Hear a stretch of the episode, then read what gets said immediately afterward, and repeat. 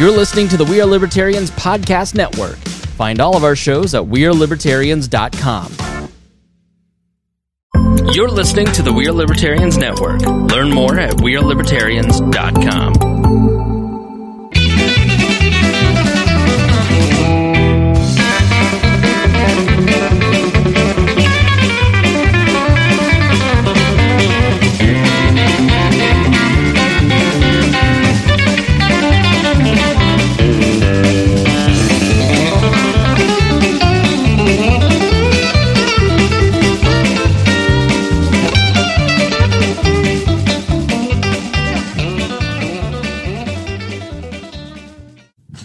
Welcome to the Boss Hog of Liberty podcast. This is episode number two hundred eighty-eight of Eastern Coast's favorite podcast. Jeremiah Morrell here, joined by executive video audio producer engineer Zach Burcham, and my forever co-host, Mister Dakota Davis, is back in his rightful place.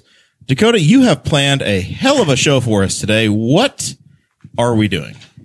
Today's episode is the return of Mister John Sproles, and he brought his entire leadership team with us. Also, it's the return of Matt Pierce. You've been on the show before. This is uh, the triumphant return. It's been a while. The last time you were on this show, I think we were still in my spare bedroom.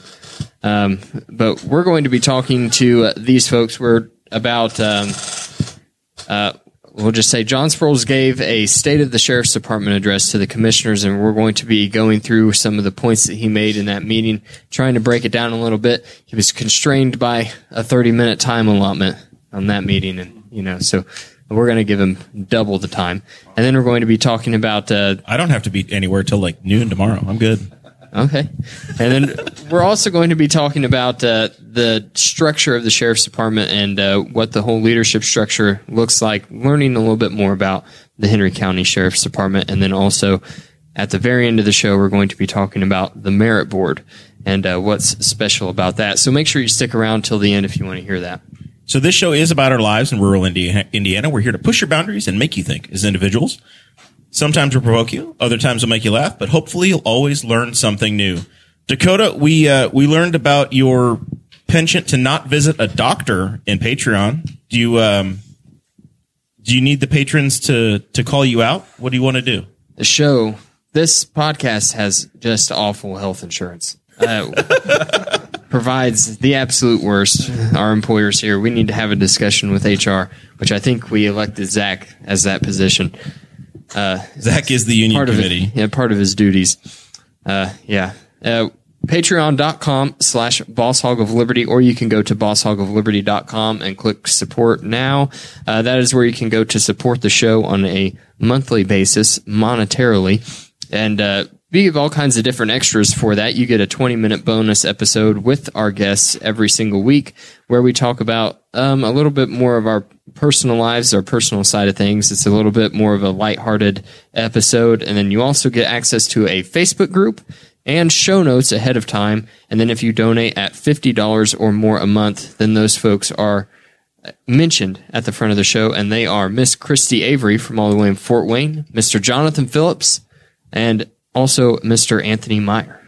I will say Christy is uh, collecting interesting items for the L P Uh, silent auction. I saw that from and and I have somehow gotten myself wrapped into picking up a vintage collection of nineteen ninety Playboy magazines from nineteen ninety that got donated to Rex Bell, and he didn't sell them like ten years ago at a at a yard sale because he tried to keep it family friendly. They weren't that vintage back then. And I made yeah they weren't. And uh, p- former President Trump is on the cover of one of these of, of, of one of these with some young lady who's old enough to be my grandma now. And I, in a smart ass way, I said, "Hey, Christy, this would be great for the silent auction," because she's always asking for silent auction items. Next thing you know, I'm now responsible for picking up a tote of thirty-five year old uh, magazines that are as old as my wife and getting them to Christy. So if anybody from the Sheriff's Department, if anybody you wants, over while you're carrying, if those, anybody, be well, listen, a little embarrassing. First of all, I think they have significant value, uh, and second of all, uh, the First Amendment. But the uh, I think I think they'll be very popular at the silent auction, so I'm kind of excited now. So anyway, that's the Christie story. My favorite week. thing is the jokes and the mocking that can come into play if somebody acts too excited about it. Like, oh, yeah, this is all you can get, right? And just like, just is, yeah. I have a question. That'd be good. Yes. Will you, will you just be reading the articles, or will you? Well, here's, it's kind of a, it's kind of a moral dilemma, because they are, I think they're all moral wrapped. Dilemma. Yes. A moral dilemma. They are wrapped in like plastic, the entire thing. So if you open it, I think you violated the spirit of the silent auction. And someone's going to know you. And somebody's going to know, unless unless I gain access to like a bunch of Visqueen or something to rewrap them all. But that could, sounds that sounds like a lot. That's very complicated. Sounds like a lot of trouble. Yeah. And then at some point you're just like, you know what? I'm just going to pay for the damn things myself and buy it, and they never make it, and you end up spending a thousand dollars on old magazines that you never even wanted anyway. Mm. I don't know. For a good cause. I, I an eBayer that I know might know what the what the, what an entire nineteen ninety mint they could probably sell them for you. Set would be worth. Yeah, I don't know if we can do that on eBay. I don't know if they have anything against nudity or, or anything. They're in a, they're sealed. Yeah, that's yeah. Leave it to the. I mean, they did they did strike down an auction of used panties this week of some Jesus. Celebrity. That That's was, where that the was show's that going. That made news. That was like ninety-five thousand or what? Hey, it got to some. It was like ninety-three thousand dollars. Yeah. yeah, it was. It was a. I can't remember. Her name was Lotto or something like that. And she, she did it because some guy gave, gave her a hard time about wearing the same underwear twice, because she I don't know she's a rapper or something. And she's like, fine, I'll just start selling them. And she was I'm like, was she had a pair that had, were bid up to ninety-three thousand dollars. Remember when we were worried this was going to go off the rails? I'm no longer concerned. oh, yeah. I, I am, know, I am no longer when concerned. When did you guys stop, stop bidding, man? Before we started, John said, what happens if this show gets too far off the rails? Uh, they were game used. Yeah.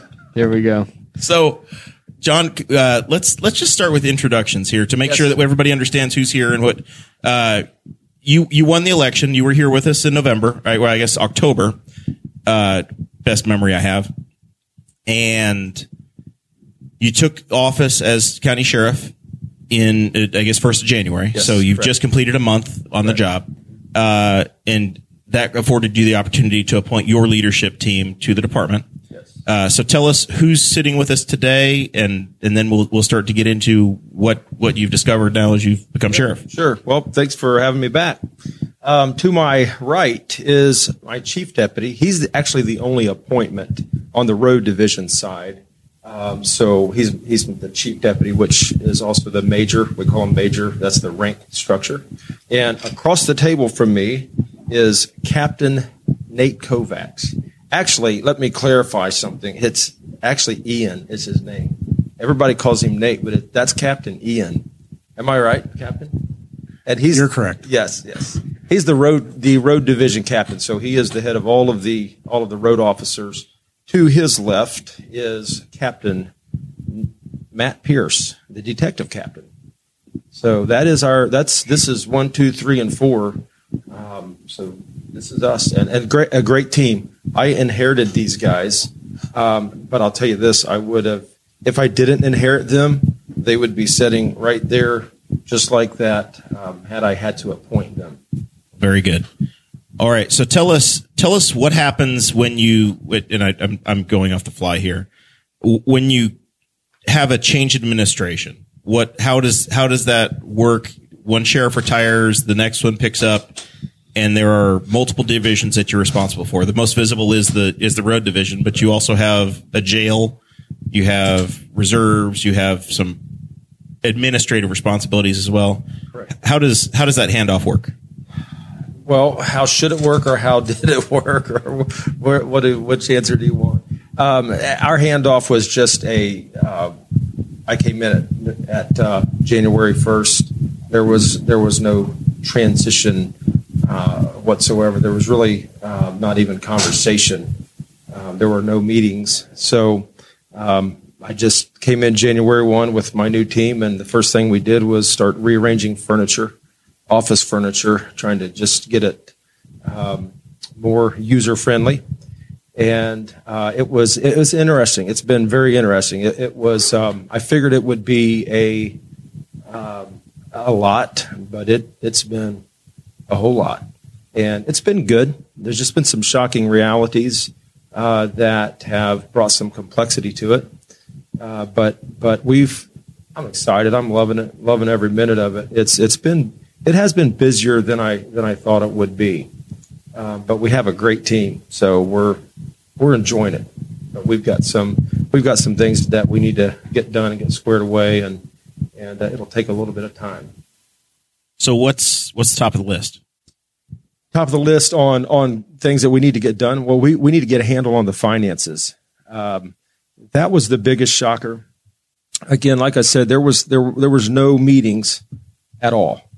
Uh, in fact, I uh, just be be very transparent here. Uh, I believe there was um, there was a a push to, you know, don't don't let him in here, so to speak. Now, I mean, I could walk in there and ask him a question, um, but there was no proactive, hey, come in here, sit down, let's talk about where we're at. Um, so about two weeks out, I was in new sheriff school. Uh, it might have been three weeks before the first. Uh, I was in new sheriff school at Muncie with with. Uh, chief deputy and our new um, our new office uh, staff and um, the the matron and assistant matron, and so I I, I made a call to the then uh, let's just say administrative staff, and I said, hey, I need to know where we're at financially. I need some kind of a report that shows all of the bills that are due. You know, I, I need to know what I'm coming into here. I need to need to get prepared. And um, this, I'll, I'll say that this shocked me. I, I, this is so shocking. So I was told, what do you mean by bills that are due? The, the bills that are due and past due and how, and, and you know. I, I assume you're used to looking at things like you would in business where exactly. You've got your accounts receivable, yeah, so, accounts yeah, payable. Exactly. So I, those were the words that I used. I said, I need a, an, an A P report and an A P aging report. And the specific response was, I have no idea what an A P aging report is, because we don't have such a thing. Because I said, they said, what is that? I said, it's, it shows your accounts payable, current, thirty days past due, sixty days past due, ninety and one hundred twenty past. And, uh, um, you know, very used to looking at those. Unfortunately, I've looked at my own that I was having to look at the sixty and ninety days past due numbers. Um, but I was told, well, we don't, we don't have that because we pay our bills when we get them. And I said, you're telling me that all the bills are paid up for the sheriff's department? And the answer was, yes. I mean, you might have a bill from the kitchen or something that, you know, they bill in, in, in December, and you'll have to pay that out of your budget. And there was one other item, paying out some, um, oh, some comp time on, on an employee that was leaving. You'll have to take that out of your budget, but everything else is paid. And I said, I, I, I know better than that. I've worked around here long enough to know better than that. So, um, but I was assured everything's paid. I thought, well, this is great. So um, as soon as I hung up, I just dialed up one of our uniform stores. And I said, hey, can you check our account? Yeah, you got invoices from June, July, August, September still due.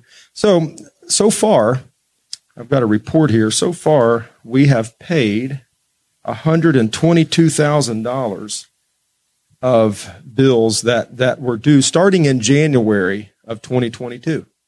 So this is what we've been working through, trying to figure out where in the world we're at.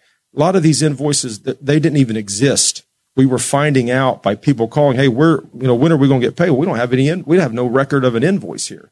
So that's, that has been the, the biggest struggle. And we are still, this number just keeps climbing because we keep finding invoices that, um, that haven't been paid. We had a car that we bought in, was, you guys would know, was that August? In that time range, and uh, we we didn't even pay for it. What's so, a very, what dealership was that? Because I want to work with them. Yeah. yeah. Oop, Zach, yeah. we got to. Nope, sorry. Uh, I was just saying they were not real happy. yeah, I bet. They they are paid now, but that puts us in a huge bind because all of this for now has had to come out of my budget, and um, we're we're there's there's a lot of things to talk about on that, and and. We'll, we'll we'll we'll touch them as we as we move through. Gotcha. Okay. So, whenever you were at the uh, commissioners meeting, um, you were talking about uh, um, some different things that you found whenever you came into office. So, I kind of wanted to know when your first day in office and you start learning some new things about the department. Uh, what was kind of the most shocking thing? Like that, that you stepped into, or was there anything that was surprising to you? Well, I know you again, had, a, I know you had a good idea, yeah. like when you were running, yeah. but I, again, the finances were shocking because I was just told that everything's paid up, and, and I knew better than that. but not to the tune of, well, I'll tell you, I have sixty-one invoices right here, sixty-one that were unpaid as far back as January. Again, that's so far. That was the most shocking thing. I'll tell you another interesting thing uh, about this. There was a lot of talk during the campaign about police experience. And I, I actually just kind of thought about this for the first time today. Not one thing that, that, that I have serious issue that I've had to deal with so far has anything to do with police experience. It has to do with business. And um, so that, that was, that was the biggest shocking thing. I'll tell you the other thing that, that hit me um, harder than I thought. And maybe I didn't even think about this, but, but a weight that settled down on me, I believe it might've been uh, January second. Um, I was, I was in the jail. Um, just, I, I stopped in late in the night just to, to check on the jail staff. And there was a, an inmate in a, in a holding cell just screaming for help. And, and she wasn't in any trouble at all. I said, hey, let me, let me talk to her. So I talked to her for a little bit, and um, she was just having a lot of struggles. And I, I remember walking out, and when I walked out the door, a weight settled down on me that there are two hundred twenty-five inmates back there in your custody. Are they being taken care of? Um, and that has been the heaviest thing uh, that has, has settled down on me, really, is the care of those inmates. I care about them. Uh, I, I, I want them to eat good food. I want them to be treated uh, respectfully. And so as far as a burden, I felt that heavier than, than, than anything else. I think that's a sentiment we've heard from other elected officials, is like they're really excited when they get elected, and then all of a sudden their first few meetings or votes, they're like, oh, there's a lot of people that I'm responsible for. So, yeah, I mean, I think that that seems natural. It seems like a, a good feeling to yeah. have for someone in a leadership position like that. Yeah, no, I, I've, like I said, I, I love every bit of it, and I, I, I just know I'm right where the Lord wants me to be, and I, I love that. Um, but caring for the people, that is, that is, um, it's a, that is a, a heavy weight. Um, and then caring for our, our, our employees. He was talking about the different uh, level, the different types of employees. So we have twenty-eight road deputies. Um, we have thirty. thirty some like thirty-five jail staff. We have about, we have about seventy-five full-time um, paid employees. It's between seventy-five and twenty-eight or seventy-eight. I'm sorry. I sound like Joe Biden. uh, my wife and kids are laughing now. They're like, he does sound like Joe Biden. Um, but we have with the, we res- can go out for ice cream later. That's right. That's right. We, and not get a brain freeze. So we have about one hundred fifteen total with the reserves, with twenty-five reserves. So there's, that's a lot of people to to care for. So the the number you mentioned to me that's shocking, and I, I know some of you, you go, I can't remember a time where Henry County had two hundred, more than two hundred folks in, in the county detention facility or the jail at one time. How did you said two hundred sixty-five? We have we have today we have two hundred twenty-six. Okay. Yes, two hundred twenty-six, and our capacity is, this is important right here, two hundred forty-six is the capacity, okay? Um, what, how, what was our capacity across the street here when we were downtown? Oh, help us. The, the actual capacity? Like one hundred thirty, I think. Yeah. one hundred thirty. Yeah. So somehow we've picked, uh, in, in a year, right, we've, that facility's been open a year, and we've picked up an extra one hundred head count than where we were, so... Y'all get better at your jobs. How how did we get? How did we pick up that much that fast? It's not that we picked up that much that fast. We were holding off, and there was a real push for things to kind of get moved through the system slowly on the prosecutors' end. Not on their fault, but they're being told we have nowhere to house them, and it was causing the great. I mean, the amount of money we were spending to house out of county. So once this opened, it allowed us some of that to push forward. So that logjam kind of freed up. So. Put us in this spot where if we keep going, we're out of room. So arrests that maybe were backburnered or not ready to happen is essentially what has led to your increased headcount right now? So two ways arrests happen. One would be custodial on the street, uh, you know, domestic battery, D U I, warrants, things like that. And the other things are come to like my division or their division where we file with the prosecutor's office for review before it's taken to the court for a warrant to be issued and served. Some of that stuff was just, especially lower stuff, was just moved slowly. Unfortunately, because there was no capacity. So is so you you've, you look at it like it's a wave, right? And you've you've gotten to a point where the wave has crested, but then you've got to think that you've only, you've still only got fifty thousand people. The in the wave community, hasn't right? crested. The wave, you yeah. are cresting. Yeah. We uh, we just had a meeting with the prosecutor's office, and there is still. But you're gonna there's gonna be some smoothing, is what I'm saying. I guess what I'm looking at, uh, six months, a year down the road, at some point. Or are you telling us, hey, no, we really need to plan on preparing for three or four hundred people being in jail? My understanding of it was that we had farmed out many of these people to other counties to hold, because the fear was once we had the new facility built and we brought those people back, we would be at that capacity that was set by the federal courts, that eighty percent number, pretty much immediately as soon as we brought them and stop paying the other counties to hold them. Okay. Mm, so it was kind of... So, so really, we had, just because we, we were maxed out over here, but we probably were not talking about that number that we had at, at all of these other locations. So That were so, in the Henry County yeah, system. So we haven't gone from one hundred thirty to two hundred twenty. It, it has gradually built. We just haven't thought about it much or talked about it because they're in... And we didn't want to talk about it because if the... community said, how much are we paying for them? That had a heart attack. Hundreds and hundreds of thousands a year to house them at other locations. Right. Uh, but but, but, if, but if county council thought two hundred, two hundred people, and then you get here and it's, hey, yeah, we need to expand right now. Yeah. Like as a as a citizen, you're looking at it going, oh my God. Oh yes. Like, you know, so, we, we spent twenty million dollars on a facility that's been open a year, and we're like, yeah, it's it already needs to change. Yeah, yeah. And I said that in, in the in the commissioner meeting.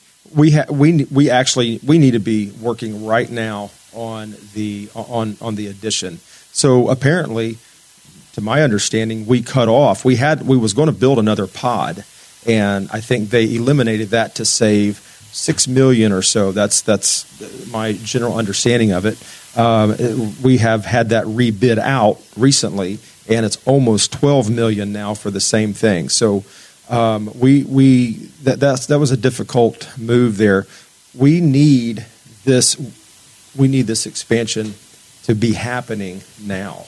There are still warrants stacking up, and, and, and some high end ones that, that we need to um, we need to be we need to be serving, and and we are. So one thing I was going to say about this two hundred forty-six capacity, twenty-eight people are are that.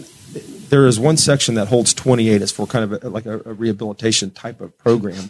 We only have fourteen people in there as of today. So fourteen, when you look at the two hundred twenty-six, the capacity right now is, is not two forty-six. It's two thirty-two because we've only got fourteen back there. We can't put anybody else back in there. So two hundred thirty-two is technically all that we can have elsewhere, and we have two hundred twenty-six. So We're we're we're we're completely fools. Okay, where so we're, we're at. yeah. yeah so we're so let's talk about the makeup and I guess the timeline as to how this works, because many of us are on this side of of the criminal justice system and don't have a full understanding of it. You have folks that that have are either pretrial or post trial. Are we talking half of the folks that are there are awaiting trial and they're there for that reason, or are we talking about folks that are yep. serving a sentence but they have to serve so, it in Henry County? I can look back real quick, but to my knowledge, we had a hundred and it's in the hundred and seventies today that have not been sentenced. So out of our total, here it is, one hundred seventy-four are not sentenced, um, convicted but not sentenced, or awaiting trial. They're they're they're not they're awaiting trial. They're they're not they have they've not been sentenced. They're they're waiting. They're there without bond. They can't bond out, and um, so they're they're awaiting sentencing. We only have twenty-five inmates. This is interesting. Out of that whole number, only twenty-five inmates that are there because they're sentenced there. Right. Mm. And that's that's where I'm like, I, do you need uh, – this is me being skeptical and not not being difficult, but do we need a new jail, or do we need the prosecutor's office and the courts to move people through? Because that's the, the wave yeah, I'm talking yeah, about. Yeah. Well, we've had that. I've sat down with the judges and had this discussion. How how can we how can we thin this down? And they and they, they said there's no way. I mean, they have to they have to be sentenced. Their backlog. They've got a hundred. Think about it. They've got one hundred seventy-four people right. that need sentence. That's and we, a lot we've talked about it on here that you've got. Was it as of last November five murder or or violent crimes, the trials to complete in the county? I think we've got a couple murder. I don't know, Matt, you would know.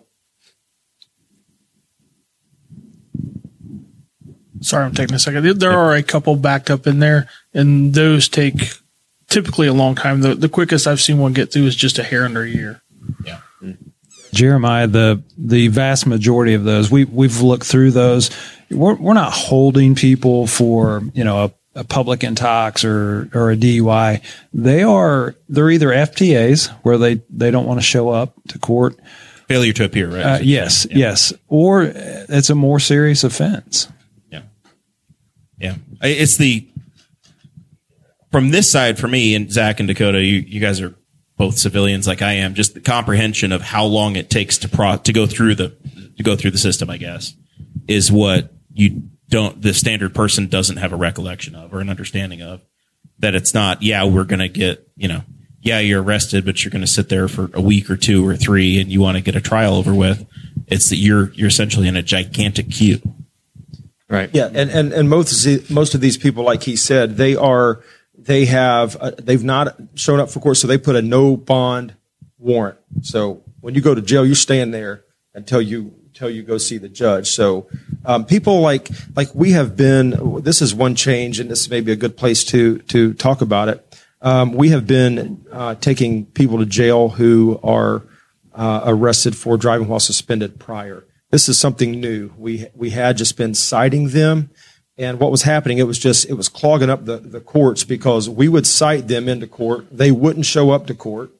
So then they would get an F T A um, warrant. So there was all kinds of process going on. So the judge said, just take them to jail. Take them straight to jail.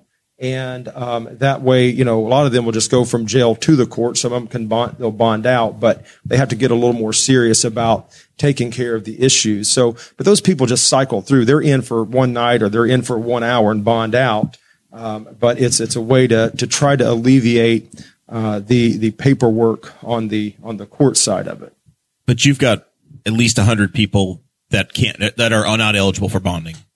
Yeah. W- well. Not, a, I don't. I would have to look up that exact total, but um, we're dozens, I guess, right? Yeah, Is that, oh, yeah, I yeah, mean, yeah, yeah, a yeah, significant yeah. number. A majority of people that come in have a bond, minus an F T A or something outstanding, probation violation, parole violation, where they they have something active that they've already violated, but you know, for one, they can't afford it, or or two, uh, for some reason, nobody will come forward and bond them out, so they're just in the system waiting. All right. Dakota, you're you're in charge. You wrote the notes, so I'm I'm wandering wildly. Yeah, I'm I'm trying to look through the notes to see what we've covered and what we haven't so far. Um, John, this is something that you brought up in the campaign uh, quite a lot, and that was uh, one of your priorities was funding for two more full-time deputies in the sheriff's department. Correct. Is that still top it's, priority for a- absolutely, you? Absolutely, absolutely. Um, we we we need two full-time. Two more because uh, Matt is he's one detective short. Real honestly, you're you're you're practically two detectives short. So um, we have to have two more. However, if we could if we can pick up two more, um, that would put us at thirty uh, road road division. I think I w- I'm comfortable to say that we would be in in good shape. We did bring the so I had talked about the PACE team. We did bring that, uh, we eliminated the PACE team program. So um, that position is now working the road, covering county calls, uh, which is which is a good thing. You just, you just took my next question, man. Oh, okay. I was yeah, going to yeah. ask you about no, that. No, yeah. no, we took care of that uh, right off the bat. And so that helped us um, uh, manpower-wise uh, covering the county. So, we, but we still need two more. And I think the council is going to work with us. I'll tell you what, what I am, um, what, what I sense. Uh, from the council and the commissioners. Um, I think, let, let, let me say this.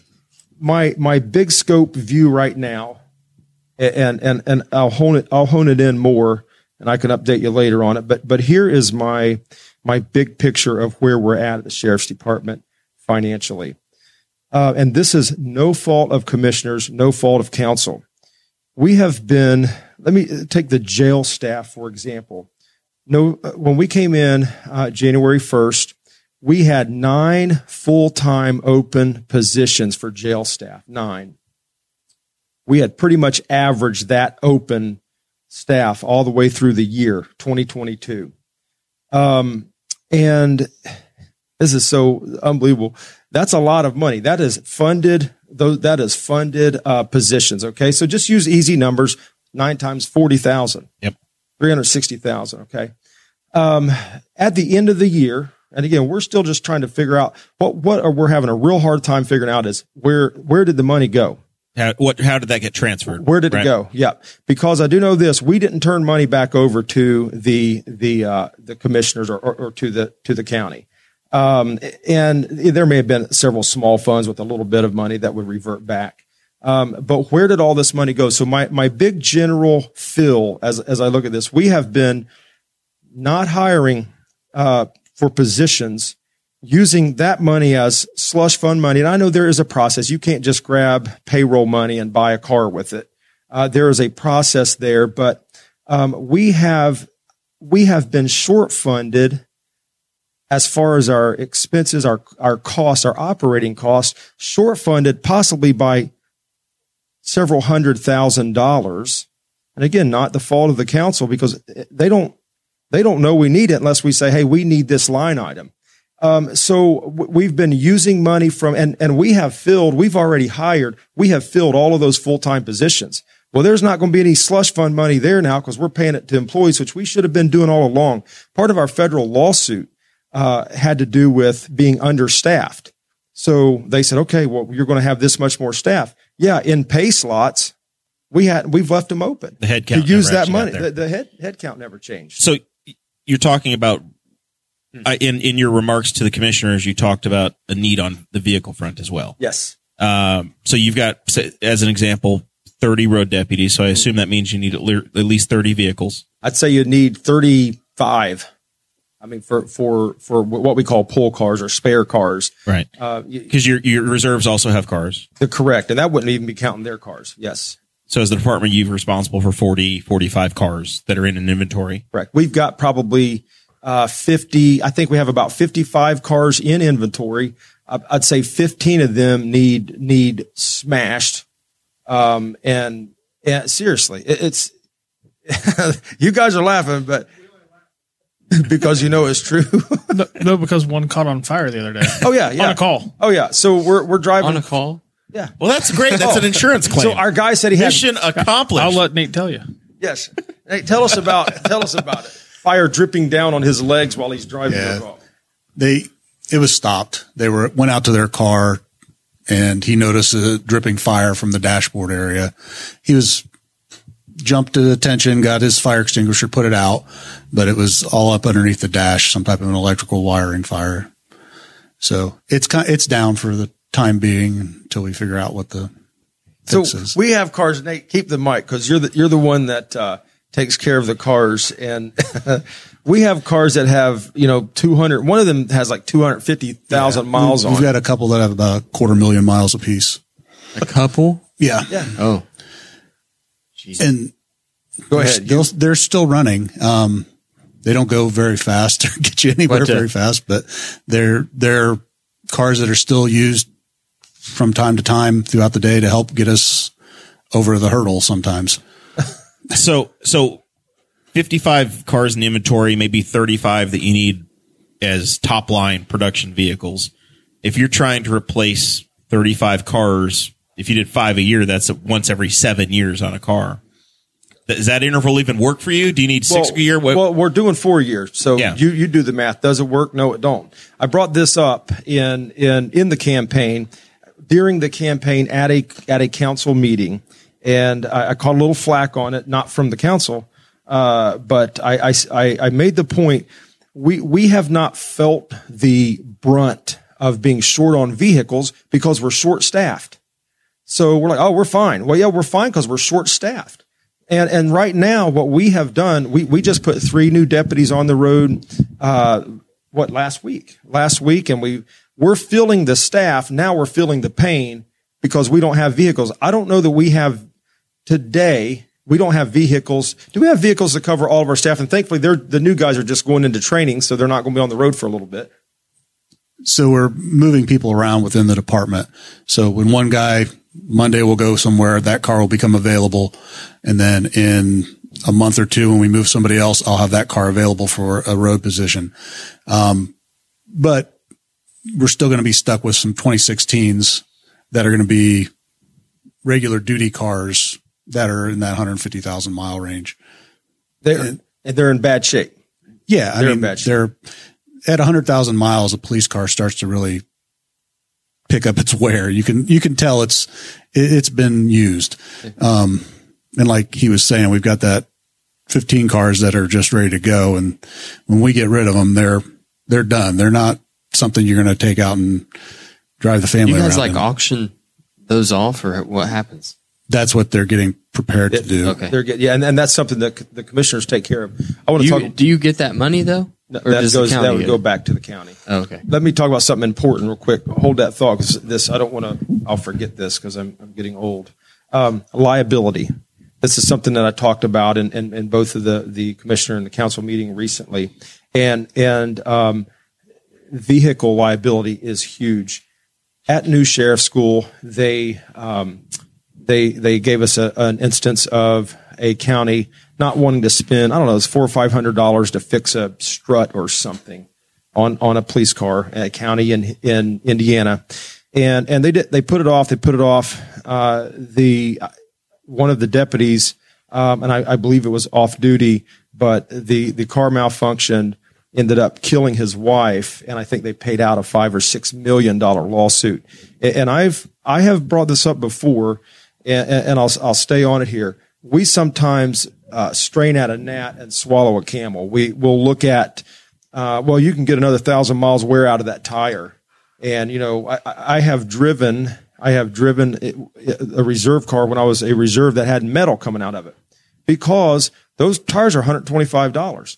Yeah, a lawsuit's going to be five million plus when that sucker blows and somebody gets killed. So. Um, liability is, is a, a big, big issue to me. Um, and, and that, that spreads out on so many different levels. We talked about the special deputy badges and, and all of that. We have been just running wide open, seemingly with no grasp on where our liability's at. Our liability is shocking. Our people would have a heart attack if I told them the stories of, of what these people are using our badges to work fifty dollars an hour security jobs. They didn't do anything for the county. They're going over to Indy, making more money than our full-time deputies, which that burns my hide. And so that's why we called all that in. I, and, and oh, I believe me, I've taken some, some hot phone calls and had a guy drop his badge off today, come in, hand me the badge. Nice guy.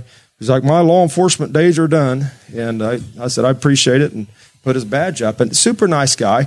However, I did I did tell him, I said, um, I said, you know, I, I did get a video of you trying to use your badge to get out of a ticket, and I didn't appreciate that. Um, so we've just got we've got liabilities all over the place. Back to cars. My my car, I looked at my plates on, on my car, and they'd been expired for three years. It showed three years. And I thought, that, that can't be right. So I run my plate, and it's been it, my plate has been expired for three years. So it's like we have no... And we're pulling people over and towing their car. Oh, you're expired six months, sir. Start me a dispatch, start me a wrecker. You know, here we're driving around. We don't, it, it's, we haven't had a good handle on what's been going on, but we're getting a handle on it. So, Matt, you, you. I was just going to comment the good thing about no cars for the road is I get detectives. Nate fights me tooth and nail to not want to give me somebody when I'm shorthanded, but when it comes to he has a new guy, needs a car. The detective division has extra cars right now, so I got the upper hand. Yeah, if he can move, if he can move a road guy with a marked car over to the detective side, then he's got that marked car to hand to another guy. That's That's what, so it, you did have old car because you had a number of retirements, right? At the end of twenty twenty-two, there were some retirements. So some of those vehicles, I assume we don't yep. give them the cars and the guns, right? We keep the cars. That's, that's correct. Yes. Maybe better so go far. that route. Give them the car. Keep the gun. The gun. The gun is worth more than the car. Probably. We should have done that on a couple. Probably. So are you, are Nate, are you moving a lot of different road deputies between vehicles, or is that something like only reserves are getting moved around, only new guys?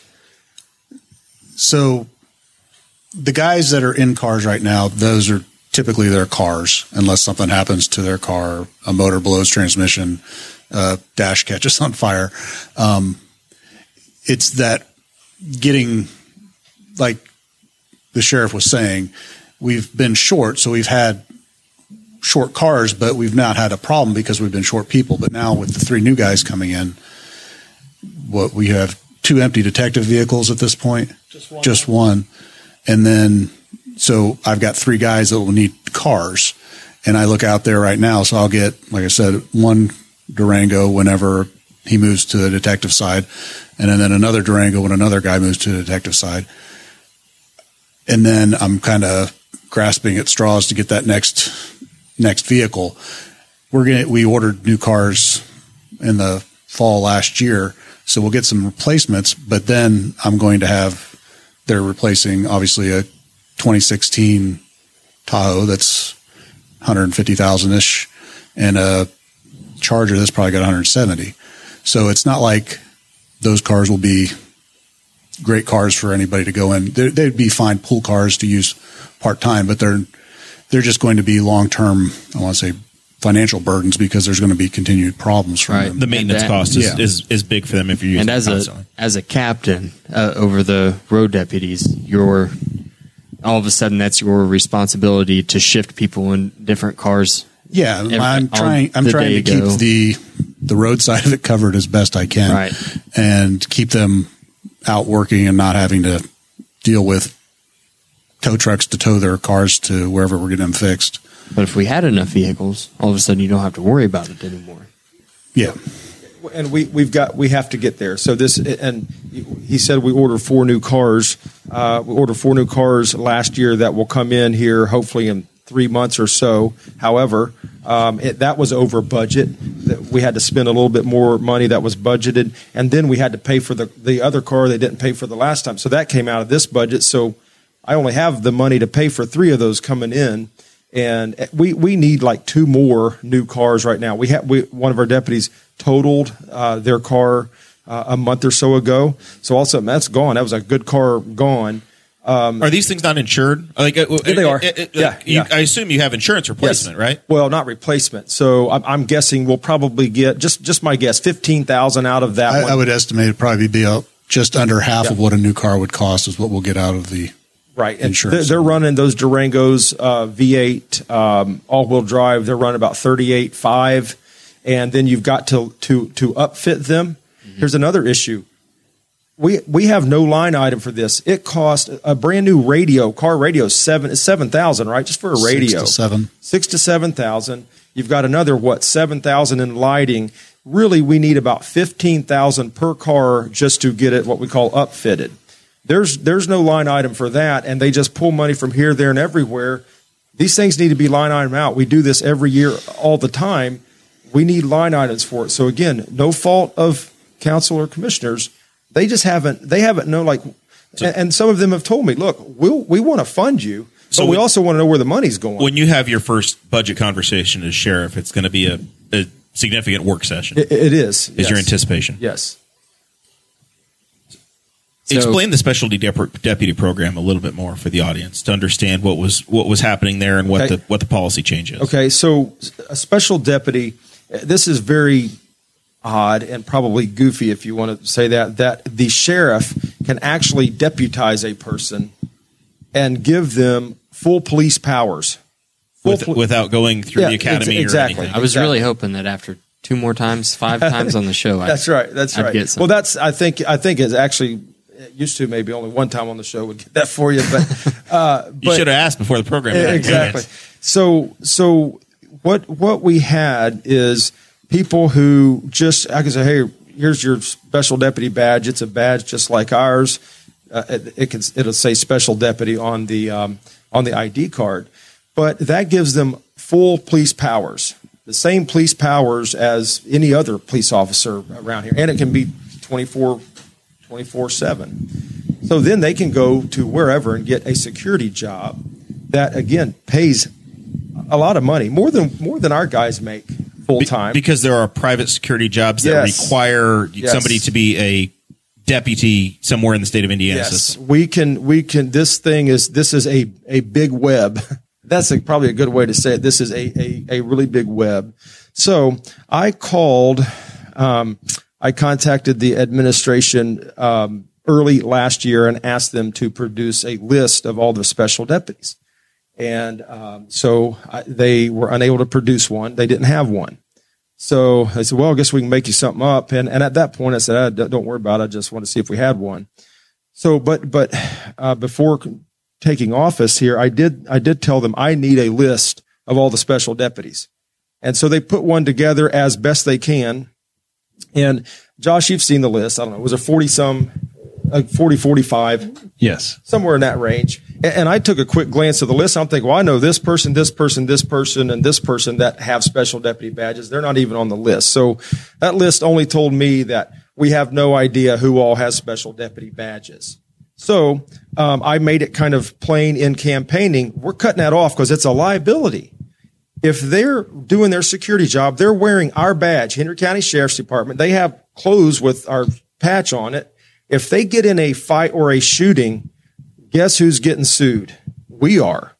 And, and the taxpayers are going to end up eating those losses. Um, what what kind of – are we talking about like these folks doing stadium security or funeral yeah, yeah, escorts, like construction? You name it. Running lights at construction sites? What are we doing? Yeah, all of it. It's a majority of off-duty security at construction sites, sporting events, uh, school events, and things like that. And the majority of it's in Marion County or the surrounding donut counties around Marion County. Because I've had people send me pictures of somebody wearing one of our badges and say, hey, do you know this guy? And I'm like, absolutely not. Never seen him before. But he's, but he's we're working a sporting event in Indianapolis. And, and and what do they usually get paid? Some of those, they'll ra- they can range in fifty, fifty-five an hour, can't they? I think the minimum right now is forty and then up to sixty. So somewhere in that, that neighborhood, depending on what you're doing. And, and the majority, it comes down to the key word is having arrest powers. Not that they're going to make an arrest in Marion County, because that would just be a nightmare of itself to deal with their process, but you have the ability to make the arrest. So now we'll, we'll hire you to be security. And so, so they're making eighty thousand full time. Think about what our officers feel like. We're down here working it and, and making last year forty-three seven.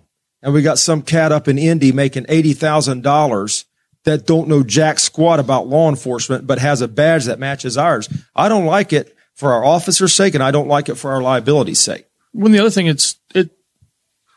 As I come up, you know, I started Newcastle P D in, you know, ninety-nine. I think I was making in the mid twenties, something like that. So I supported my family off part-time jobs because I couldn't make enough money doing police work. So then that puts those people out there to compete with people that are been to the academy, that have the training, that have the experience. So if something does come up, that's really going to be the person you want there. Because in your history, you've done town marshal work, you've done code enforcement, those sorts of jobs. I've also worked jobs. for, I mean, I spent my summers working for E and B paving on construction sites. I know we've talked about it because you like to sell them rebar. And they and, are very good customers. Yeah, Love so they but, they pay way faster than Henry County does as far as their invoices go. But those, but, that, but we're putting those people out to compete against ourselves, so our deputies can make a living to have those extra things that they may want. That's that's one of my biggest gripes right there. Is that market is flooded, and I, I love it when you guys get to go do those fifty-five an hour E and B paving jobs because. It's it's nice for them to go grab a, a check. We're we're doing that now for funeral escorts. We it, this could have been worked out ages this. ago. Yeah. yeah. So so we used to run funeral escorts for free. It tied up our our officers. Um, we were running them all the time. I got all the funeral home uh, owners together, and they said, "Hey, we'll, cool, we'll pay the the officers direct." So we set up a a pool of officers who wanted to do that. So they will get a call from the funeral home. They'll know they're on call for that funeral tomorrow. They'll get a call a twenty minute advance soon as the service is out. They know they've got to get there within twenty minutes. They'll go down there. Funeral home guys will walk out, hand them a seventy-five dollars check. They'll escort them down a lot of times to South Mound and, and drive off. It's a great way. I'm thrilled about that because it's a great way for our, our full-time guys off duty to, uh, to pick up some extra cash. So I want to lessen the market of all these special deputies. I want our guys who put the time in to have those the availability to go grab those jobs and make extra money. I didn't realize that the special deputy program was even like still a thing. I thought it was just old time, I bet out, if, old I, west, out west. I, no, I bet if you look back, that's what it started for, for the sheriff to get a posse to go out to Moreland and, and capture the right. bad guy when there was one or two deputies available. With the bounty hunters, yeah. Can I tell you, can I tell you one guy that called me and said, John, I've got to have that special deputy badge because that's I, I work full-time security. And he said, that's my only check. Uh, that's my only check other than my disability check. And I said, well, I said, I, I, I asked that guy, I said, what do you do for the county? And he legit said, what do you mean?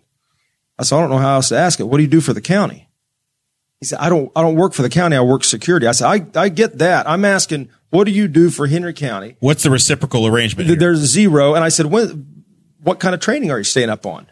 Well, we hadn't been required to do any training. I said, when's the last time you qualified with your gun? He said, I think I qualified a couple of years ago. So that, that's what we have, that if all, you know, what breaks loose, they end up shooting somebody, we're cooked.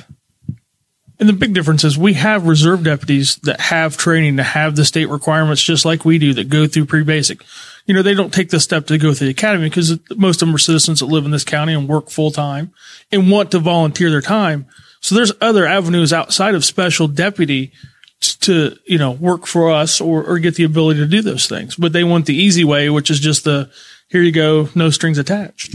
All right, one other thing I wanted to talk about um, before we move on to our next question is uh, the last time Matt Pierce was on the show, we were uh, trying to fundraise for the City of Newcastle K nine Department. Uh, so wanted to ask you, you said that we needed three more K nines for the Sheriff's Department, correct? And will they require cars? Well, the, they uh, they will require um, upgraded cars. Let's let's say that. So, oh, so even, yeah, even more upfitting. Yeah, more upfitting. Um, we we are we have to put on two right now. So we have had three K nines retire um, recently, and in fact, we're going to have a retirement party for those three K nines uh, two weeks from today. Right? Yeah, yeah, two weeks from today. Um, and, and we have had a, another K nine handler that is leaving. So his K nine is gone as well. So we've had four, uh, four K nines recently leave the department. Um, we are down to one K nine. We have to put two, two K nines on right now. Now, this is not going to be a shocker, but the, we have no budget for K nine, even though it's an integral part of, of the department. For whatever reason, it's not, it's not, there's no, there's no budget for it. So they're like, well, go raise your money. So we're, we're going to work on changing that, but it's not going to get changed with the county the quickly. Cul- the culture is that the community helps support it, it the is. K nine operation. So, so here's where we're at. We have to raise fifty thousand dollars quickly, twenty-five thousand dollars per K nine to, to, to, to get the dogs and get them trained and ready. And so we are, we are going to be embarking officially. How'd you guys, how'd you like that? Embarking, man, I, I didn't even mean to do that. And that just, it worked out. So we are. At least he's humble about the self-congratulations. If, if, yeah. if anybody's weird, he is, he's the, the king of dad jokes. Yes. So I love this. We are, we're going to be embarking on a, um, a, a, a fundraising, uh, effort for new K nines starting officially next two weeks from today at the K nine retirement party. The, the newspaper is going to be out there and do an article. We already had a local businessman stop in. He saw it in the paper and, and he stopped in and, and, uh, dropped a large check. Said, I just want to do this for the K nine. So I want to show you guys, if you guys can see, we have, we're selling t-shirts that say support the paws that enforce the laws. And these are, and we have pink t-shirts as well. And they're really, really cute. So uh, I believe we're, we're starting to put this out on social media, order a t-shirt, order a bunch of t-shirts. This will go to a good cause. So yeah, fifty thousand. And we're going to, we're going to get there. We've got some good supporters and that, that, that care about this program. I, I have so. to raise a heartless and yet, and, and yet practical question. So if an officer, you've got twenty-five thousand dollars invested in a dog and an officer says they're leaving, they take the twenty-five thousand dollars dog with them to another department? I'll, I'll let them talk. They, they right, can explain I just, that. Yep. So as a former canine handler, I know you have a relationship with the dog, et cetera. Correct. Um, I was in canine school with dogs that were what we call recycled. So they were getting new handlers. If the dog is young enough, if there's enough value left to send them back to school, then yes, the dog is recycled. If not, then the dog is given the opportunity to live its life with a handler. And, you know, I had a dog retired to me when I left the city to come to the county. Um, my wife has lost all of her dogs basically working. And um, so, yeah, I mean, it's, that's not necessarily a wash. Right. The value is still there in the dog if we have another handler. But we also find that those guys rarely leave because that's a passion they have. Most people that get into canine, like my wife, would not be a police officer without canine. That is her passion. So she, you know, it's a draw. Once you get to that position, most of them don't want to leave because they've achieved, that was their goal. Okay. It's a, I know that the question that the audience is going to have, wondering how, how to fit those pieces together.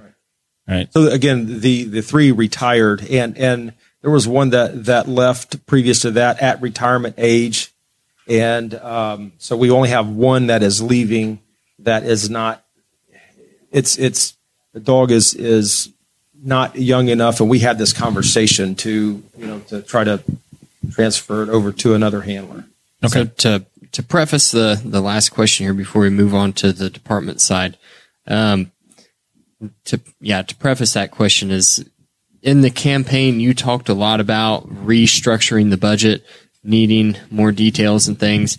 So it's been really interesting tonight to hear that come full circle as you're making more realizations about the budget and uh, the, the shape that it was in and uh, just restructuring that. So it's been really interesting for me to hear, and I'm sure other people as they listened through. Um, but have there been any challenges that you have faced since you took office that have been, that have been total surprises? Like you didn't expect it at all. Not that I, other, uh, again, other than the financial side of it, um, there, you know, I, I understand operating a business, having employees. Um, so there's not been anything that's been, oh my goodness, I, I didn't know about this. Uh, so pigtailing with what Dakota said, there was a, a discussion about Henry County billing the state for some things as well. Um, yeah, we, we haven't touched on half of the financial stuff. So um, we, we are housing. So like we used to send out inmates to other facilities and pay them hundreds of thousands to hold our inmates. We are holding uh, today, I think, seven uh, D O C, uh, Department of Corrections, inmates for them. So that's right now that rate is thirty-seven dollars each person per day. Um, and so, you know, as we were trying to figure out where we are financially, we we found out that uh, our department has, hadn't even billed D O C since February of last year. Um, and so, of course, we get a hold of D O C, and they say, well, tough luck. Our, our budget ends twelve thirty-one. You're not getting anything. And so we just didn't bill them. And you, you add that up, the thirty-seven a day for, for uh, seven people right now, that's eight thousand a month. And, you know, whether it was seven people all the way back then, I don't know. That fluctuates a little bit. But uh, there's there's a good amount of money there. There's another, we haven't been charging for running uh, e- e- emergency um, transports, um, and which like, like E Ds, the um, emergency detentions. We have to take these people to, man, we're running them all over the place. Crown Point, where we go, there's sometimes we're hours, hours. And by state statute, the county can bill these people's insurance and even bill their state insurance. We have never done that. And I asked the, the ambulance, uh, an ambulance service that sometimes they run them if it's not a, not a judge signature, and they get fifteen hundred dollars to take somebody to Options in Indianapolis, which is one of the closer places that we go to. Fifteen hundred bucks. We're, we're running transports a hundred plus a year, and it's, it's, it's growing, man. We ran like five of them the other day.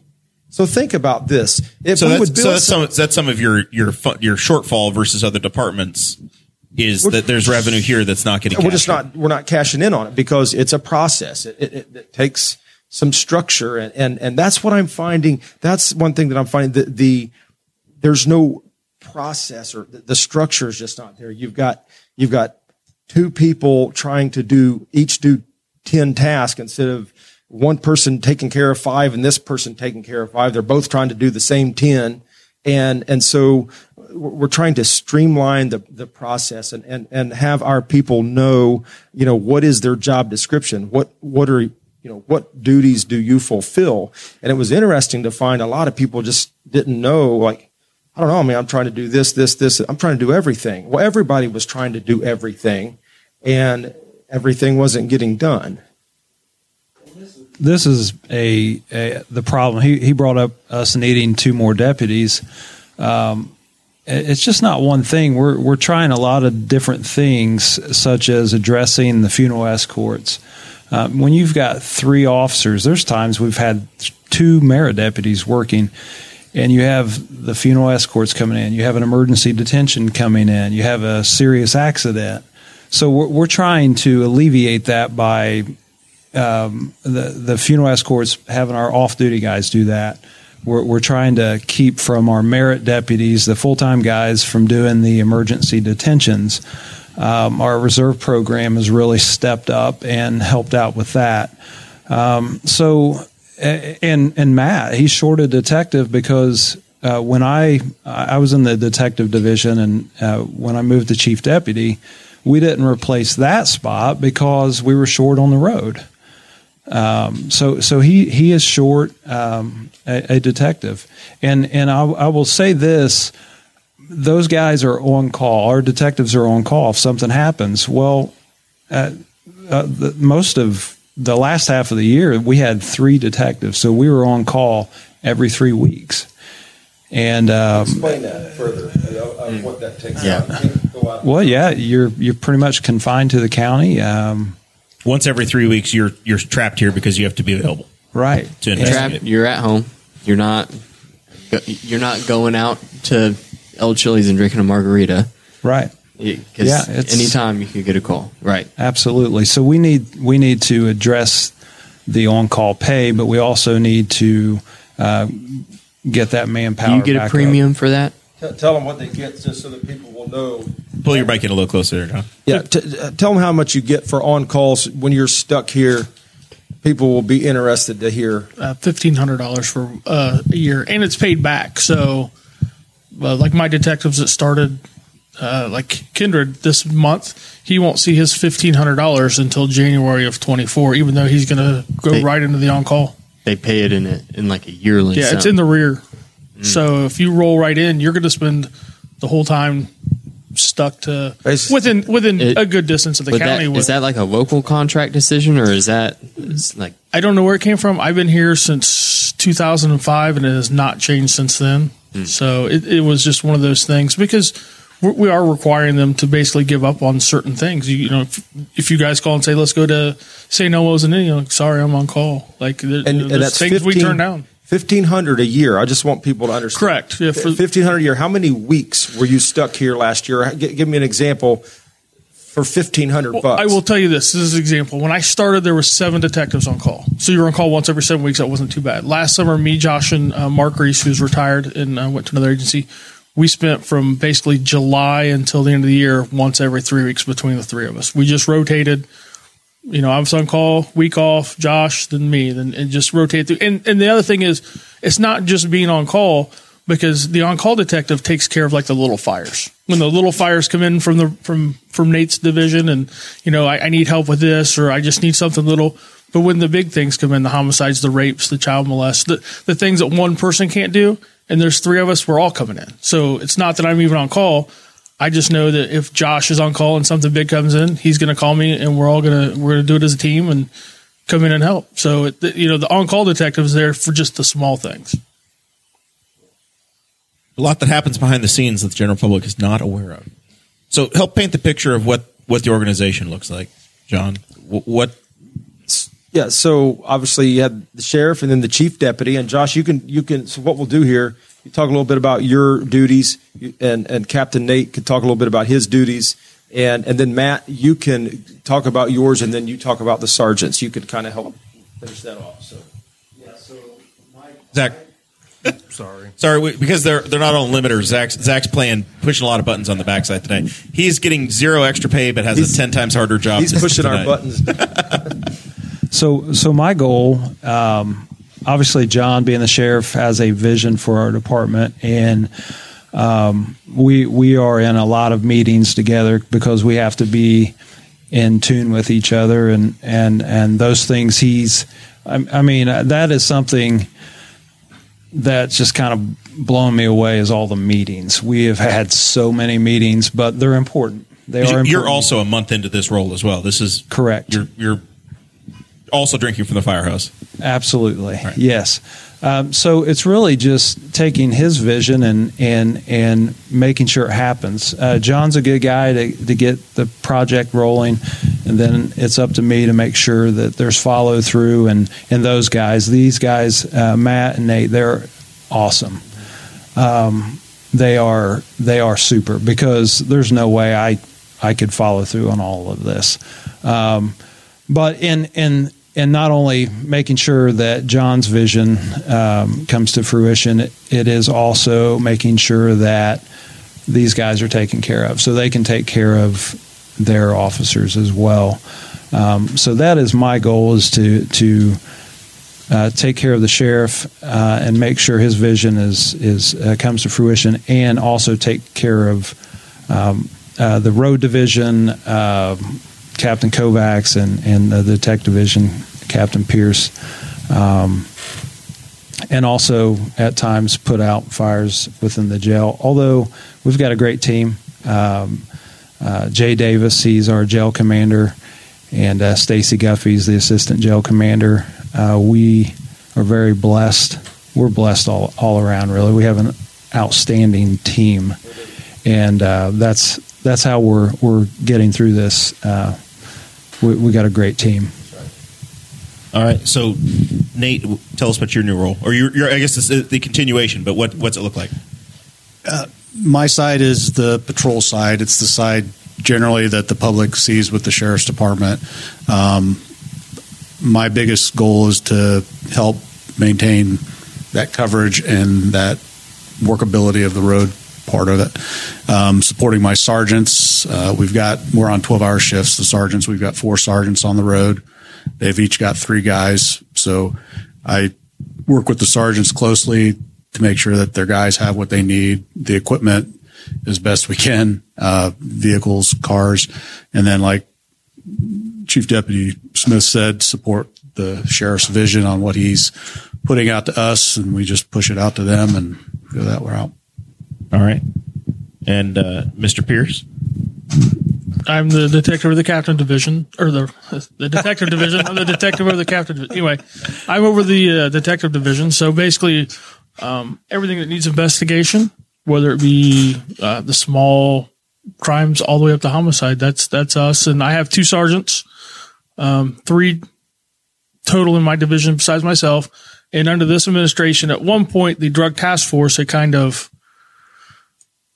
It was oversight. The oversight came from outside of the detective division. Um, I'd spent my first part of my detective career working narcotics, uh, six years. So under this uh, administration now, the two narcotics officers from our agency that work with Newcastle P Ds as well are, are back under me. And uh, we take care of anything that the, the road doesn't want. So who is it that's responsible for running all the plates on the sheriff's department vehicles? You run your own plate. You look at your plate and you're like, that thing's been expired for a long time. I'm going to check it. You guys don't have stickers on them, do you? You don't have. You don't. We're have... supposed to. Oh. Well, not the, two different plates. So we he got we got we that. got two different plates. We have the ones that you see on the sheriff's cars that are the patrol cars that have all the markings and the lights. They have permanently affixed plates to that V I N. So when a new car comes in, we request a, a plate or a plate transfer to that car, and it's good.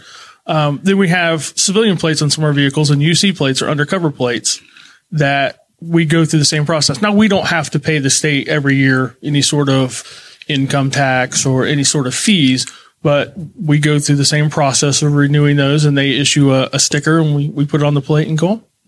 Those, those, uh, the, the permanent plates are the brown sheriff plates. Right. Right. And then, like you so said, those were not expiring. It's the other use vehicles. Correct. That, those are, those are permanently affixed to, to that vehicle while we have it. So well, we might be running a plate that was permanently affixed to a car that is in the junkyard now, but that's, that's, we're going to fit. We'll find out soon what we're running. I mean, that, got a lot of administrative that, catch up. It seems like do. It helps the undercover part, though, if you're rolling around on expired plates. Like, this can't be yeah. a real police cruiser. You think you get a little more street cred? Yeah, for yeah. Like, I don't have time for plates. I yeah. need meth. Yeah. Yeah. I have cred. been, when I was in the detective division, I had been pulled over by a Rush County deputy for having expired plates. Well, Mark, did you show him your special deputy badge?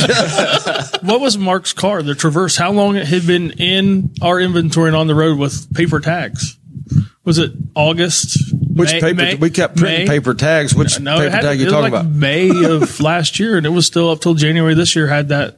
I think that it's, paper I tag think on it's it. on its way now. A it real, is. No, it's it's taken care of now. Oh, okay. But we we rolled to. So what's our grace period as regular citizens on having slightly? Oh, you don't have tags. One. There's no grace period. Moderately expired. Or the sticker has been put on the wrong spot of the plate. You, you know, my personal uh, opinion on that, if I pull somebody over that's that's got a eight-month expired or something, depend, you know, that you might we might have a problem with that. But two, three months, four months, five, I I don't I don't care. If they're good people. Just that is not every officer's opinion, though. So that's not a. I work know. in the detective division. We don't pull people over. My wife you didn't pull got, people over when you didn't work in the detective division. My wife got pulled wow. over because her little sticker wasn't on there, and her her license her license hadn't ex, the plate hadn't expired. It would be it had been renewed, but I forgot to put the little sticker on her license plate. Boy, so, that's a. That's a bad husband move right yeah, there. Yeah, it was. I heard about it later. The deputy that pulled her over, though, was she's like, it, it's in here. I know that he, he paid it. And he she gave it, and she's like, there's the sticker right there after she got out of her. Did he put it on for her? Yeah, he was Good. like, here, let me I've put it that. on for you. I was like, no. It's in the majority of the time, it's nice. Not that the officer's looking to give somebody a ticket. That's how you find other crimes that have happened in the county. I mean, it's the minor things. I mean, just just Tim, creating a Tim time long enough to let that dog pulled over the car for, and find uh, out what kind of trouble we're in. That's right. Writing a warning by not scanning it. We're typing in a slow warning, waiting on the dog. I'm, I'm always surprised. we're gonna we're gonna wait a long time because we have one. They pull that's right. They pull somebody over on seventy. I'm always surprised when they pull somebody over on seventy that's got like one hundred pounds of weed in the car or some drug, and they've got like broken taillights. I'm like, yeah. Like, yeah. It seems like the taillights would have been a worthwhile investment. At this I think point Jeremiah on his road trips was getting out and doing a full walk around of his vehicles at one point. I think you said you were going to Nashville and you were concerned that there was a oh, license plate light out. My, oh, yeah. yeah. On the way to my bachelor party, Jeremiah was taking me to Nashville. He made me get out of the car and change the license plate light. I, I am a... I I take preventative maintenance very seriously. well, well I, I roll around with a car with two hundred and twenty thousand miles on it and take it a thousand miles from home, but there are no check engine lights on it. I, I'm Zach and I come from the same school of thought on the uh, on the P M side. So you you mentioned the sergeants. It, the, I know that like you guys are over these departments. It, how does the sergeant role get broken down? I can explain it for mine, and then he can for his. Um, my sergeants are a little different because we're in a short division. Um, I still take cases, like when cases come in. Um, and I will say it's such a, a, a turn it's taken since COVID for us. We do less property crimes and more crimes against uh, people and children. Like it is just oh, really? the child molest, the uh, child exploitation, the things like that. It seems like since people were stuck in the house together, have just it's there's no stop. Like we're we're called almost daily from the Department of Child Services with another another case of of neglect or abuse against a child. So my sergeants work those cases as well. When I'm gone, one of them supervises. Uh, like when I was gone last a uh, couple weeks ago with with Captain Kovacs, and they also do the internals. So if we have a an internal would be not a violation of let's say a, a law, but we have department S O Ps, and you're going to get familiar with those. I'm sure your dad is familiar with those. So if we have uh, an employee, especially a merit employee that may have violated or we've received a complaint, it's usually my sergeants that take care of that. Or if it's would be a, a sergeant rank that may have committed, then it would be me. But that, that way kind of it has a little bit of separation. Okay. So supervising wise, my sergeants have little to do, but they have more tasks that come with it by being a sergeant in the detective division. The guys on my side, as I said, we've got four brackets. So I've got four sergeants. Each of those sergeants have three guys that are on that shift with them. So they're supervising those three guys and maintaining that four-man shift during their work hours that they work. Okay. So because you're not you're not working twenty-four hours a day. Yeah, so, I'm not working yeah. twenty-four hours a day, and I get lots of other little side projects that I get working on. Right. But we're a small enough department that you get two guys off. I'm in the mix just the same as everybody else taking calls. Gotcha. Okay. Sheriff Sproles, are you still, you, when you were running for office, you said, I'm still going to be on the road myself as well. Is that still happening or I've, not, not quite yet? Well, I, I've been out uh, several times, and uh, I I took somebody from a call because it was near the end of the shift, and I transported somebody to another county. I think, was that yesterday? I don't know. Yeah, it was yesterday. Yeah, so, he showed up to a couple accidents here and there. And yeah. I, I had to stuff. show up because so I can get my campaign hat on, and you know, I try to be like the troopers, running, running straight to the news crews. That's right. That's right. All right. And then the, the last item Dakota has on the list is to explain the merit board, because I, I, I am about to find myself with some exposure to this. Yes. Being a non-Republican and non-Democrat, I'm getting myself accidentally appointed. Yes. To the Henry County Merit Board. Well, it wasn't accidental. Uh, it was not a, accidental on my part. Yes. um, no. And, and I am the one that appointed you because I, I wanted you to be a part of our team.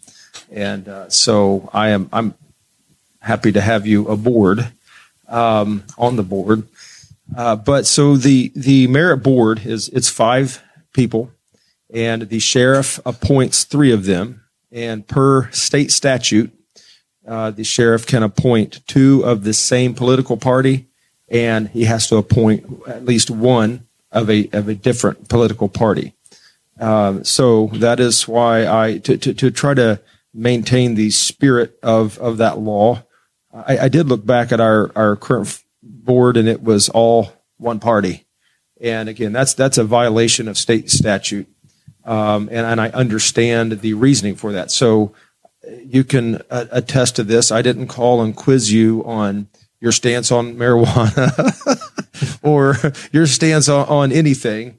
Um, I felt like, again, in keeping with the spirit of the state statute and state law, uh, s- select somebody from a different party. And so here you are, yep. Our Libertarian Merit Board member. I'm excited. I'm yes, excited to be a yeah, part of it. Yeah. One thing, we weren't totally in violation because the deputies have two appointees, and we did have one Republican and one Democrat.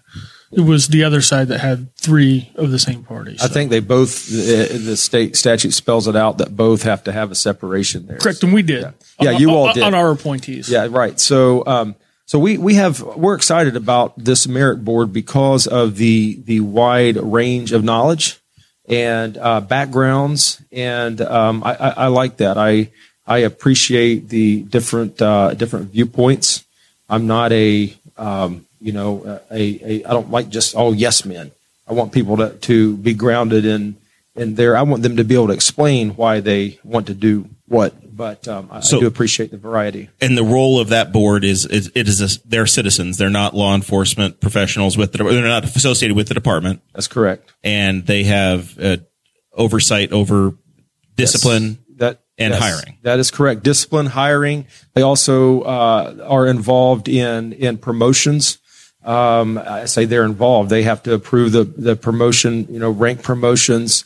Um, it is a paid position, a hundred thousand a year, or did I look at the zeros wrong? Um, I'm quite sure that's wrong. Okay. Yes. If not, that we was... need to re- we, we need you need to make some budget adjustments. Yes. When I was yes. researching uh, for the episode today, I was like, "It is a paid position in the county or in the state of Indiana," and they the statute said they must be paid fifteen dollars per day that they are on the task. We like do that. We, you're working for the as the merit board. We do better than that. That it, it's a thousand dollars a year. Oh, I, I was off on the zero. Better. I'm sorry. I, I There's also a really important function of the merit board that a lot of people don't know, especially is in Indiana. Every county has its own uh, retirement funding. Where if you get hired at say Newcastle P D, you go into perf. You go in with all the municipal police and fire, and and, and in Indiana, the way it's set up here is.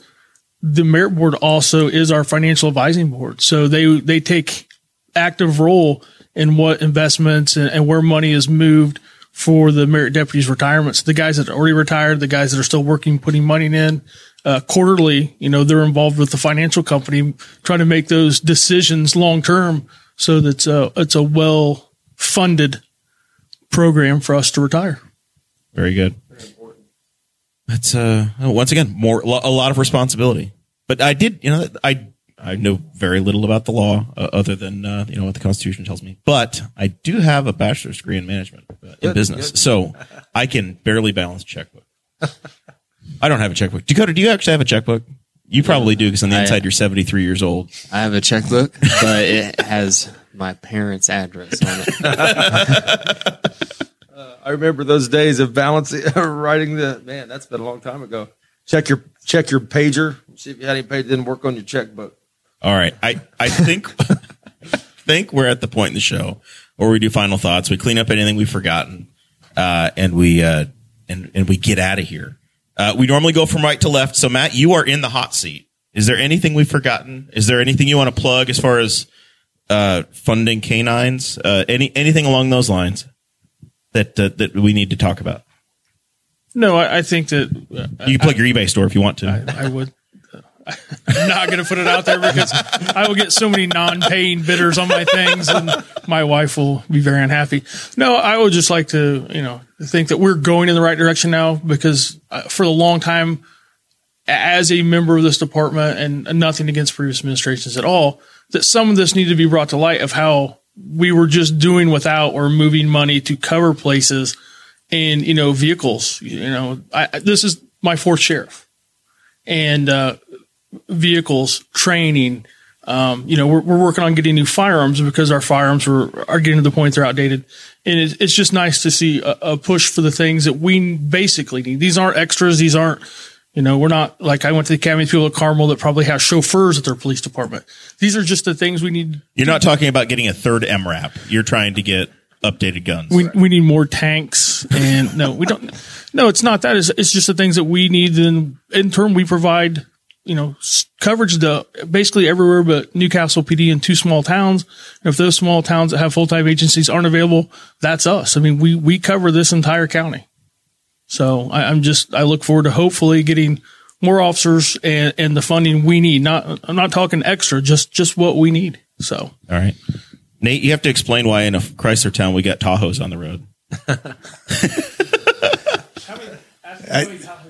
Oh. Yeah, yeah. Ask him what kind that, of car he has a, right now. He's had this for like six months. So he's due for he's way overdue. Way. Yeah, I'm way overdue. Captain yes. has the nicest car on this department by far, but he, I managed to fall into it, huh? You did, you did. Yeah, I kind of piggyback with what Captain Pierce said. Just keeping the changes are going to keep us competitive and allow us to continue to improve. My biggest fear is that we fall behind or we stay where we are and we start. I want to say becoming a training ground for officers, but we'll spend the resources to get these guys trained, and then we'll lose them to surrounding counties that, I mean, you go towards Indianapolis, you start jumping up. They're at a different scale. Considerably. And it's not that big a move or a drive for people. So that's where the changes we're making need to happen to keep us competitive. We want to have good quality police officers here. You, you can see what happens in other areas on the news just when you start lowering standards to try and get bodies to fill those positions, you put the community at risk of bad things happening because you're lowering your standards. We need to have that good competitive base, cars, equipment, pay to keep good quality people here. Awesome. Well, appreciate you guys being with us. Sheriff, or you want to, yeah. I guess we'll wrap up with Sheriff. You want to go ahead, Josh? Sure, sure. Um, We just want to be able to take care of our people so they can take care of the people in the community. And, uh, you know, the, the, the financial piece, like he was saying, is, is a big part of that. Uh, we've got a young department now, and those guys need train. Uh, Captain Pierce is going to have to send um, – I mean, our, our uh, homicide team or major incident team, Um, we've we've lost three of those guys, right, Matt? And um, Newcastle and us, of the original team that we had, there's three of us left that have basically been to homicide school and or investigated homicides. So everybody else is brand new to this, so we're trying to get them trained. Yeah, so we, we need to have the money, and we need to know where it's coming from uh, to be able to fund things like that. Um, there's there's technology out there that we want to take advantage of. If there's a For example, an Amber Alert, uh, there's technology out there that will help us locate children that have been abdu- abducted a lot quicker. So we we need the funding to do that. Uh, it's important stuff, and we want to um, we want to be able to to do the best we can for our community. And uh, but but we have to have the money, and we've got to we got to get back on track. One thing that I'm very very happy about is um, the the commissioners and the council people have reached out and said, look, we want to fund you all. We we know that you you need more funding. We just want to know where the money's going, and uh, I, I'm going to be able to take care of of them knowing where the money is going by by putting more line items in the budget. And I believe they'll they'll follow through and take care of the funding. So I think we're headed in a in a great direction there. Um, as Josh said, this this may sound selfish. I've said it in the in the campaign. I said it uh, the night of the election. Um, my first responsibility is to take care of our people. We have to take good care of our officers so that they, in turn, can take good care of our citizens. Um, and and as Captain Nate mentioned. Uh, we have got to stay competitive financially um, to to keep these these officers here. Uh, the like you said, you go towards Indy, man. The the um, the salary just I- increases substantially, substantially. The salary and the benefits are, are phenomenal. State police are looking at getting uh, possibly a fifty percent raise in July. That'll put them starting in the mid seventies and and and moving uh, north from there, and, and and I am I am happy for that because it does put us uh, put some pressure on our community uh, to to do better for our officers, and, and I and I know I feel like again council and, and commissioners are willing to do it. I know that our citizens want to take good care of the first responders, so um, I think if we you know paint the path out clearly.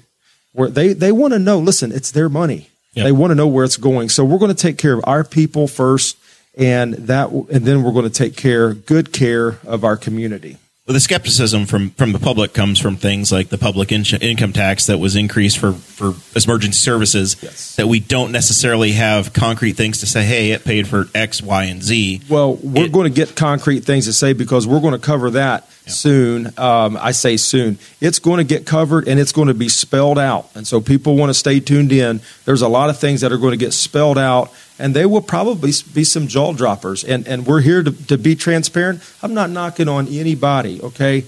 But we're here to, this is the public's uh, department.